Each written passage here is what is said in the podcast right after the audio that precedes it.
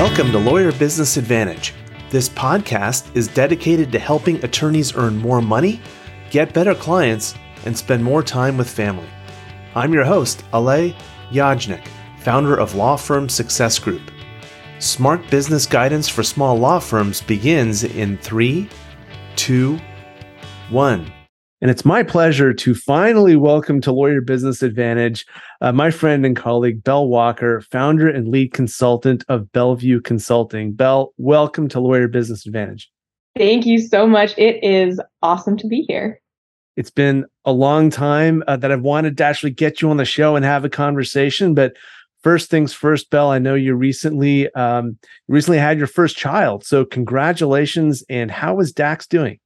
Thank you. He is pretty much the best baby of all time. Uh, he is a happy little kid. Um, we're just getting over COVID, and he was managed to be pretty happy right through being sick. So we're feeling pretty lucky right now. Awesome. Well, he has two great parents, so I'm not surprised at all. Hope I hope everyone's doing okay with COVID and recovering well from that. Yeah, we are. We are on the mend, and it is a better place to be. Excellent, excellent. So I've not had a guest uh, on the show in this situation before who's just kind of coming back to work after maternity leave. What's it been like for you? It's been great, to be honest. I uh, I loved Dax. I loved having maternity leave and having that that time to really dive in with him. But it became very clear to me pretty early on that I also need that intellectual stimulation. I I need to have the time to really uh, think about some of these bigger challenges and you know I, I do this consulting work because it's what i'm passionate about. I need a little bit of that passion in my life so that i can then uh, switch and bring my whole self back to to those family moments. So it, it was pretty clear to me pretty quickly that i'm going to be a much better mom when i'm a working mom and so far that does feel true that's an excellent point, right? There's that phrase, an empty vessel cannot pour. So if you're if you don't have anything left inside you, it's it's very hard to help anybody else or nurture anybody else. Um, so taking that time to recharge makes so much sense. But and we are going to get to the consulting stuff and the great work you do for law firms in just a moment. But um, before we do that, how have things changed for you now in your approach to your business? You know, before having Dax and now now that he is in the world with you. Yeah. So interestingly, my expectations and my attitude coming back are different than what I expected, which is probably the most cliche thing I could could possibly say. I thought going into maternity leave that I was going to come back and want to go sort of full pedal to the metal, building up a team, building up a larger organization of my own. And I actually spent my leave missing the heck out of my clients and really missing getting my hands dirty with these projects, doing the solving. And so my key takeaway from leave was uh, that I wanted to come back and, and keep doing this work myself for for the short term, or at least for the foreseeable future. So that's kind of how, how things have changed. I, they actually are staying more the same. that's that's so cool uh, because when we talk, you know, when I talk to attorney entrepreneurs, it's all about building their perfect practice. For some people, that is scaling and having a bunch of people and building up this this really large law firm. And for others, they just want to be a solo and really enjoy their clients and have limited work hours and be super chill and have things run efficiently. There's nothing wrong with that. Um, so, attorney entrepreneurs, if anyone's telling you you need to grow, grow, grow, grow, grow, I couldn't disagree with them more. And uh, and Belle, I'm I'm glad to hear that you came to that realization and that that is what you're pursuing. Yeah, thank you. It's uh, I I it also feels like a for now, but that's that's the beauty. Life is always for now. Yeah, absolutely. Nothing's forever. Right. Except taxes. So let's turn the page and talk a little bit about your consulting firm. And you've worked with a number of law firms um, your tagline is that you take organizations from friction to function and we've spent a lot of time talking about what that means kind of in conversations but um, would love to hear a quick story or an example of when you were working with a law firm what was the situation that you came into? How did that you know what were the changes? So what was the situation when you left? And then we'll talk about the magic that happened in between. Yeah so uh, I, I worked with a law firm actually fairly recently to dig deeper into their financial processes. And so as uh, most of your audience is probably aware, there's not a ton in law school that goes into the financial elements of running a law firm practice, how you handle the billing, the invoicing, all of that. And so this was a, a firm that had recently merged uh, two firms together, and they were trying to figure out what the best of both of the previous practices were, how to get everything billing smoothly moving forward. Uh, and they had a couple of people working on the billing who were very overwhelmed, uh, overloaded.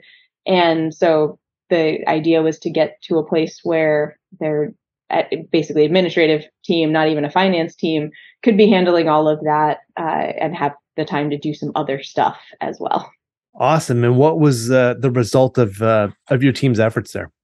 So we were able to document what was happening today, and even just in documenting it out, we were uh, found a couple of sort of key inefficiencies that we could eliminate right off the bat. Um, duplicative efforts that were only even apparent; they had kind of crept in over time. They made a ton of sense when they were first brought into uh, to the practice, but no longer were adding value, and so we were able to knock those out right off the bat and then we were also able to uh, to take a step back and find a few more areas that the short version is we got where we wanted to be. Uh, the team was more operating a lot more effectively had some time to do other things um, and also we we reduced the opportunities for human error. Very cool. And now let's get to the magic in between. So what were some of the things that you and your team did to enact those changes so the the magic for me is all in the visualization. It's in taking the the process that happens step by step and laying it out so that you can literally follow task by task, decision by decision from point A to point B and see just how many of those tasks and decisions you have to take to get where you're trying to go. Sometimes we have very complex processes that need to be complex in those cases, having it all documented out just reduces the opportunity for error because everyone's looking at that same step by step guide. Sometimes the processes do not need to be nearly that complex, and writing it out gives us that chance to say, hey, why are we doing those four things when really we could just be doing this one? Love it. And that's so much in alignment with things that we talk about when we work with our clients as well, which is the value of writing something out, of documenting something out, allows you to kind of step back and see it all on paper. And that immediately oftentimes triggers insights, reactions, ahas. What are some of the reactions you've gotten from clients when you've showed them a process that they were struggling with and you show them that visualization, what it looks like on paper for the first time? Holy cow. So th- this particular client, uh, my favorite moment was when we looked at their accounts receivable sub process and they saw visually just how many different methods of payment this team was balancing. Intellectually, they knew that they had made a conscious choice to make it as easy as possible for their clients to pay them, and there there are good reasons for doing that. On the other hand, they they hadn't really internalized the the consequences of that decision and the fact that so many different sources needed to be balanced and reconciled and accommodated on a daily basis. So seeing it all stacked out was just this oh my goodness moment. Yeah. Yeah, and I'm sure you get that a lot when you show people their, you know, these these process maps and these visualizations. We don't talk about systems very often on the podcast because well, it's a podcast there's only so much you can do audibly. Uh, this stuff really is much better geared towards laying it out visually. But one of the things that um, I want to bring up with you, you mentioned a really good point, which is when this company, when these two firms you're talking about did things, they did things right at the time, but things had changed. And so now they needed to make changes. And a lot of times when we're talking about law firms, these things happen all the time. And if you think about a solo who's first opening their doors and starting their practice, right? New attorney entrepreneurs will get that. They wear, uh, you have to wear a lot of different hats. You pretty much have to wear every hat. Um, you're the IT person, you're the accounting person, you're the marketing person, you're the attorney, you're, you know, you're the billing person. You, it just goes on and on. Um, and as the firm grows, you have an opportunity to shed some of the of those hats to move them to other people and other services and bell i just wanted to ask you you know as you've seen how much have you seen that where once you've done a visualization um, with a with a, a ceo or an attorney they find out they're actually involved way too much in the process and they need to really make some changes at a process level to free them up. You have a story about maybe how you've taken someone through that? Yeah, eh, that has, as I'm sure you were hinting towards, that happens on a very regular basis because the evolution of, of a firm from a solo practice to a more complex team, it can be very difficult to know when to take that step back and where to take that step back. So, so one good example was looking at invoicing and when and how the partners were involved in reviewing the invoices that were going out to clients. That is something you generally want your partners doing to have a look at it. But the way at least one of my clients was structuring their process, they had partners who bill at a pretty substantial rate reviewing three separate rounds of invoices. And again, as these things do, the process evolved that way for reasons that originally made a lot of sense but now when they looked that they had they really knew what they were looking for at each phase it was fairly straightforward to restructure down to, to two rounds review where one was a full review and then one they only had to look at the changes that were made. And so that was just a huge time saving rather than doing a full review three times through. Wow. That sounds like it saved the firm a ton of time ton of time and in lawyer speak. I imagine that was also a ton of dollars. Yeah and probably reduce the partners frustrations too because they don't have to look at the same thing three different times. Reduce the partners frustration and the admin team's frustration because they were having to prepare and track down and and follow up on the partners for each of these rounds of, of review so there's a lot of uh, you know small law firm owners or owners of small law firms, I should say, that are listening to this this podcast, and and one of the things they might be asking themselves is, you know, when is the right time or when is the right size to be actually looking at our systems and making some changes? You know first of all documenting all of them and then second of all making some changes for efficiencies I would say it's never too soon, honestly, for that kind of, of conscious thought and planning, because even when you are the one wearing all the hats, uh, and even if you are a solo firm who has every intention of staying a solo firm, those are the people who are the most time constrained because they have to balance everything. So looking for those efficiencies, being able to be very conscious about how you are fulfilling these functions. I, that's something that resonates for me as a solopreneur as well, right? I am also trying to fulfill many different roles in my business, and some of them I have more experience and comfort with than others.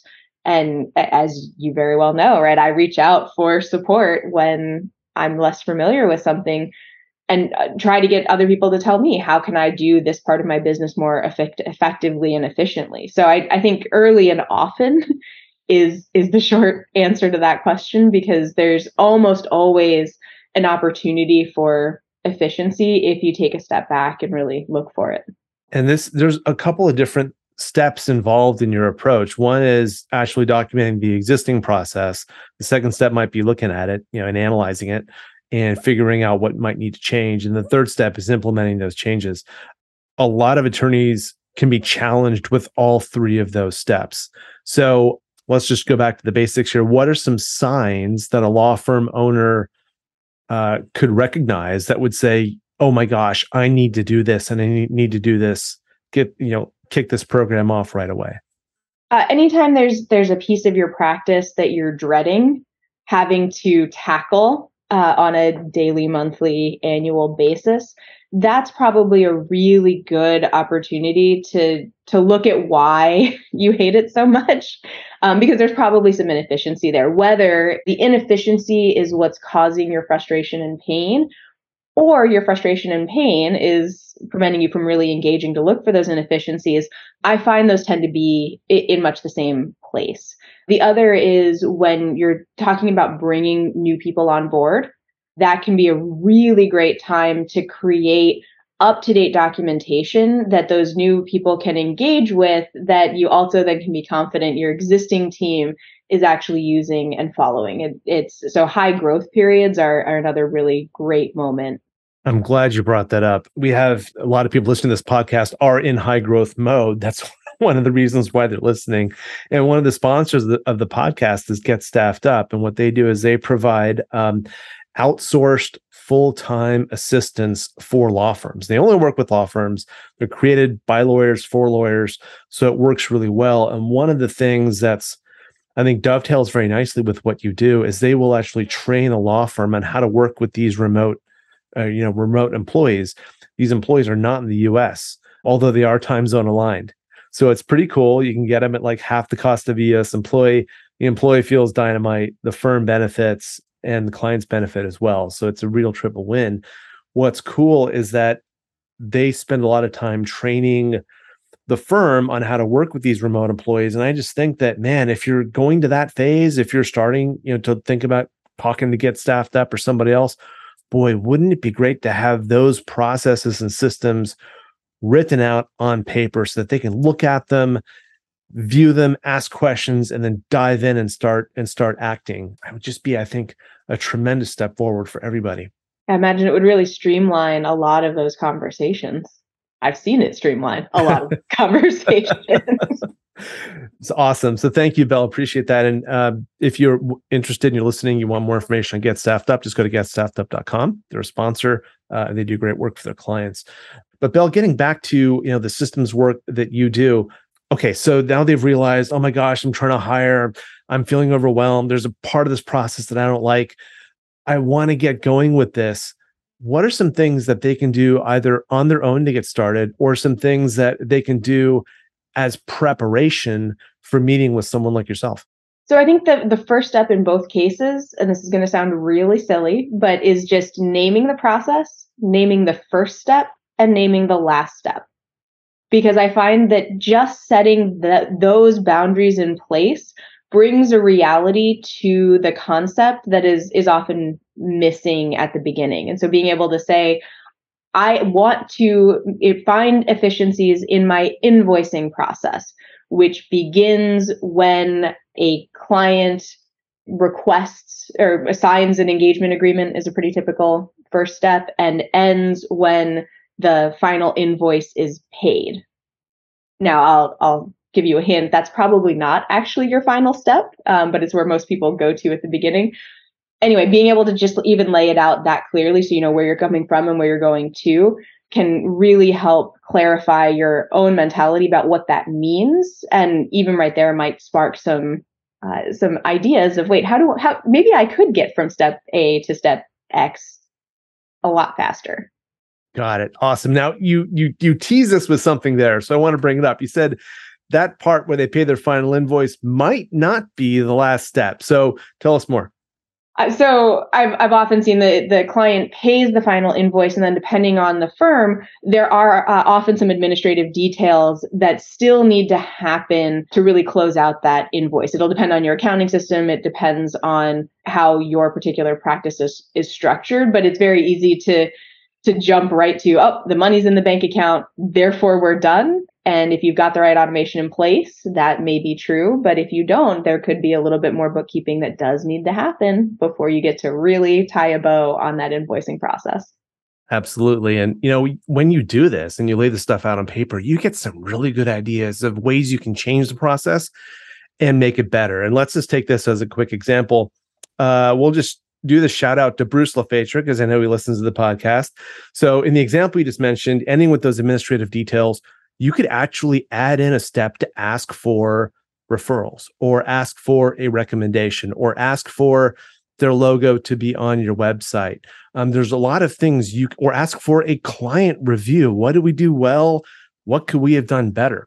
And when you put it into a process map like that, then it happens every single time.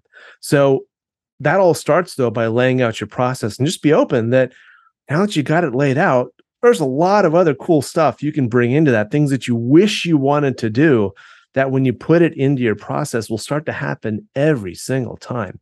Super cool. Yeah, I, I will tell you, I have I have never so far gone into the let's document your current process activity and really felt like what we documented was what was happening when we started because just shining that light of observation on each step there is always at least one thing that is just so obviously palm to the forehead like why or no no i can't write that down we're never doing that again or oh my goodness, we are missing something really crucial here. We need to add that in right now. It may sound silly, but there's there's always something that the, the client is just not not willing to write down as is. Immediate change required just from looking at it. Absolutely, and and just so you, so you attorneys know, it's a lot more powerful. You get these kind of insights when you see it pictorially, like with blocks and arrows, as opposed to, you know, a step by step list of instructions in words. I know a lot of attorneys love to think in words, but this is really something that gets unleashed when you start to visualize it in diagrams and pictures. And that's why it's great to have a trained expert like, you know, someone like Belle actually involved in the process. So, Belle, as you look at Bellevue Consulting and you're getting back to it, um, what are some of the things you're really excited about for the next 12 to 18 months? Uh, I'm really excited to so this is to keep doing what I'm doing, uh, to to work on more of these processes, more clients. I really enjoy seeing where the the similarities across my clients are and where the differences are, because there's so many elements of Uh, you know. I recently wrote a, wrote an article called "Businesses as Businesses." Right there, there's just these similarities that tie different organizations across industries, across size, across stage together and yet, every single one is its own special snowflake. There's something unique and different about all of them. And so, finding those intersections, where are commonalities, what needs to be tweaked to really make this client the most efficient, efficient most effective they can be. Uh, I I'm just super pumped to get back to finding those points. Awesome. Well, we're glad to have you back. Thank you again, or I should say, thank you for the fantastic work you've done for our law firm success group clients. We really appreciate it and look forward to having you back and, and doing more work together. Um, if someone wants to reach you, what's the best way for them to do that? Yeah, thank you so much for having me today. This has been a lot of fun. The best way to reach me is to just go to my website, uh, bellevueconsulting.com, spelled out in the show notes. So uh, no guessing games there. And there is a contact me form. There's a book an appointment button. Um, pretty easy to get a hold of. So looking forward to that. Or LinkedIn is another great way to find me, um, Belle Walker on LinkedIn. Awesome. Thank you, Belle, for being on the show. Everyone, that is Belle Walker, founder and lead consultant of Bellevue Consulting. That's a wrap for this episode of the Lawyer Business Advantage podcast. One thing that would really help both us and other new potential listeners is for you to rate this show and leave a comment in iTunes, Stitcher, or wherever you tune in to listen. And I want to hear from you, so connect with me on LinkedIn and let me know what you think of this episode. And if you are a solo or an owner of a small law firm and you're looking to earn more money, attract better clients, or reduce your stress, we would love to talk with you to see how we can help. Request your free law firm assessment by visiting lawfirmsuccessgroup.com. Again, that URL is lawfirmsuccessgroup.com. We look forward to talking with you soon. Thank you for listening. My name is Alay Yajnik. Until next time, remember, you can seize freedom, you can embrace happiness, you can build your perfect practice.